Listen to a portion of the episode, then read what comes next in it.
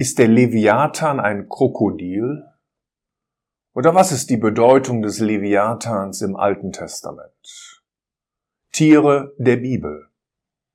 Heute geht es um ein sehr eigenartiges Lebewesen, das als Leviathan bezeichnet wird. Sehr häufig kommt der Name in der Elberfelder Bibel nicht vor, zweimal im Buch Hiob, zweimal in den Psalmen und einmal im Buch Jesaja. Und das macht es auch etwas schwer, genau zu sagen, um was für ein Lebewesen es sich handelt. Nun zunächst einmal die Stelle aus Hiob 3, Vers 8. Das ist das erste Vorkommen des Leviathans. Da heißt es in Vers 7, siehe, jene Nacht sei unfruchtbar. Es trete kein Jubel in sie ein. Verwünschen mögen sie die Verflucher des Tages, die fähig sind oder die geschickt sind, den Leviathan aufzureizen. Verfinstert seien die Sterne ihrer Dämmerung.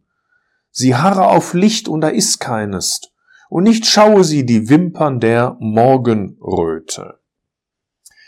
Hier steht der Leviathan wahrscheinlich mit okkulten Praktiken in Verbindung. Es ist ja anschließend auch die, Stern, die Rede von den Sternen der Dämmerung und davon, dass man diesen Leviathan aufreizen kann. Und die Fußnote in der Elberfelder Bibel gibt eine interessante Erklärung dazu, wahrscheinlich eine Anspielung auf die Magier, die dem Volksaberglauben zufolge den Drachen, den Feind der Sonne und des Mondes anhetzen, so dass er diese verschlingt und dadurch Sonnen- und Mondfinsternisse verursacht. Das heißt, vielleicht gab es eine Sonnen- oder eine Mondfinsternis und man versuchte das hier durch eine gewisse okkulte Praktik zu beschreiben. Jedenfalls sehen wir schon mal an dieser ersten Stelle, dass dieser Leviathan mit etwas Okkultem und damit indirekt schon einmal mit dem Teufel in Verbindung steht.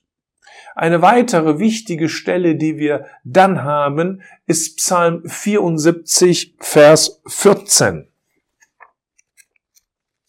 In Psalm 74 heißt es in Vers 14, du zerschmetterst die Häupter des Leviathans, gab's ihn zur Speise dem Volk, den Bewohnern der Wüste.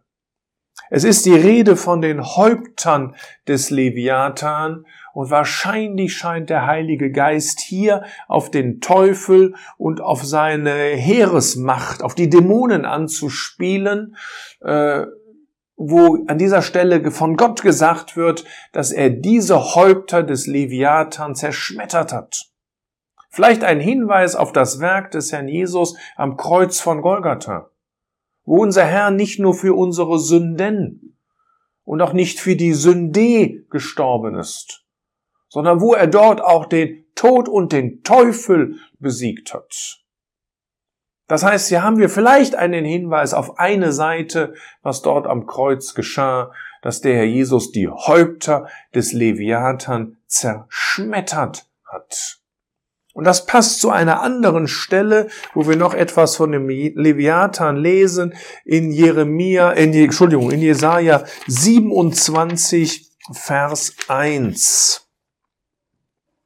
Da heißt es, an jenem Tag wird der Herr mit seinem harten und großen und starken Schwert heimsuchen, den Leviathan, die flüchtige Schlange, und den Leviathan, die gewundene Schlange, und wird das Ungeheuer töten, das im Meer ist. Ich denke, hier ist der Leviathan in erster Linie ein Bild von dem Teufel selbst. Hier geht es nicht um die Köpfe des Leviathan, die zerschlagen werden, sondern hier geht es um diesen einen Leviathan, der direkt mit der Schlange gleichgesetzt wird. Und wir haben Stellen im Neuen Testament, die uns zeigen, dass der Teufel mit der listigen Schlange gleichgesetzt wird. Das heißt, hier sehen wir noch einmal dieses Gericht über den Teufel, vielleicht das zukünftige Gericht, äh, wenn Gott ihn einmal in den Feuersee werfen wird. Wenn dann dieses Gericht vollzogen wird, dass der Herr am Kreuz von, wo der Herr am Kreuz von Golgatha die Grundlage für gelegt hat. Aber dann haben wir noch zwei weitere Stellen und die wollen wir uns noch kurz angucken. Psalm 104, Vers 26. Da heißt es im Vers 25, dieses Meer, groß und ausgedehnt nach allen Seiten hin. Dort wimmelt es ohne Zahl von Tieren, klein und groß. Dort fahren Schiffe, dort ist der Leviathan, den du gebildet hast, um sich darin zu tummeln. Das heißt, hier an dieser Stelle im Psalm 104 wird der Leviathan, beschreibt er ein reales Seelebewesen. Die Frage ist, um was für ein Tier handelt es sich? Und ich will schon einmal sagen, wahrscheinlich um ein sehr, sehr großes Tier, das im Wasser lebte. Und eine weitere Stelle, die uns da etwas hilft, die haben wir im Buch Hiob. Allerdings sind es sehr viele Verse in Hiob 40, ab Vers 25 und das Ganze geht dann bis zum Ende des 41. Kapitels. Und ich möchte nur die ersten Verse daraus lesen. Ziehst du den Leviathan herbei mit der Angel und senkst du seine Zunge in die Angelschnur, kannst du einen Binsenstrick durch seine Nase ziehen und seinen Kinnbacke mit einem Ring durchbohren? Wird er viel Flehen an dich richten oder dir sanfte Worte geben? Vers 32 noch, lege deine Hand an ihn, denke an den Kampf, tue es nicht wieder. Auch hier in Hiob 40 ist, glaube ich, sehr klar, dass Gott hier ein äh, reales Lebewesen beschreibt.